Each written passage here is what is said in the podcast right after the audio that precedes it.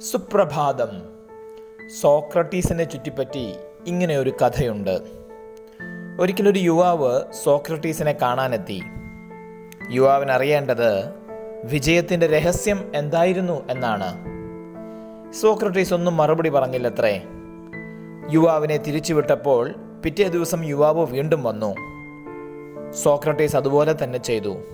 രണ്ടും മൂന്നും നാലും ദിവസവും ഒക്കെ ഇതേപോലെ തിരിച്ചുവിട്ടു. അഞ്ചാം ദിവസം യുവാവ് വന്ന് വീണ്ടും സോക്രട്ടീസിനെ ശല്യപ്പെടുത്തി. സോക്രട്ടീസ് ഇങ്ങനെ പറഞ്ഞു നാളെ വൈകിട്ട് നദീതീരത്തേക്ക് വരിക. അവിടെ വെച്ച് ഞാൻ വിവരം പറഞ്ഞു തരാം. പിറ്റേ ദിവസം വളരെ ആകാംക്ഷയോടുകൂടെ യുവാവ് സോക്രട്ടീസിനരികിലെത്തി സോക്രട്ടീസും യുവാവും നദിയുടെ കരയിൽ നിന്നുകൊണ്ട് നദിയിലേക്ക് ഇറങ്ങി. യുവാവിന്റെ കൈ പിടിച്ചുകൊണ്ട് തന്നെയാണ് സോക്രട്ടീസ് അതിലേക്ക് ഇറങ്ങിയത്.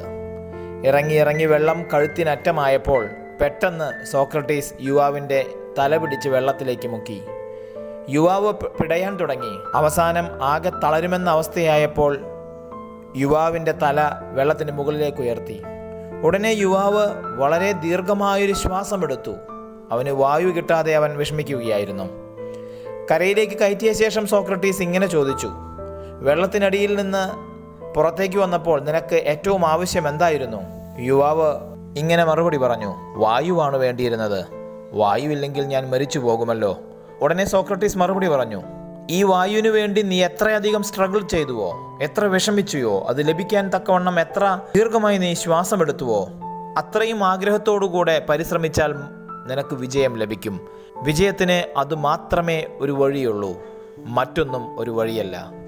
നമ്മുടെ ഉള്ളിലുള്ള ഏറ്റവും വലിയ ആഗ്രഹവും ആ ആഗ്രഹം നേടാനുള്ള നമ്മുടെ മനസ്സുറപ്പും കരുത്തുമാണ് എല്ലാ വിജയങ്ങൾക്കും വഴി തുറക്കുന്നത്. പക്ഷേ ഒരു കാര്യം ആവശ്യമാണ്. യുവാവ് വെള്ളത്തിനടിയിൽ വായു കിട്ടാൻ എത്ര ആഗ്രഹിച്ചുവോ അത്രയും വലിയ ആഗ്രഹം നമുക്കുണ്ടാകണം. എല്ലാവരും അനുഗ്രഹീതരായിരിക്കാം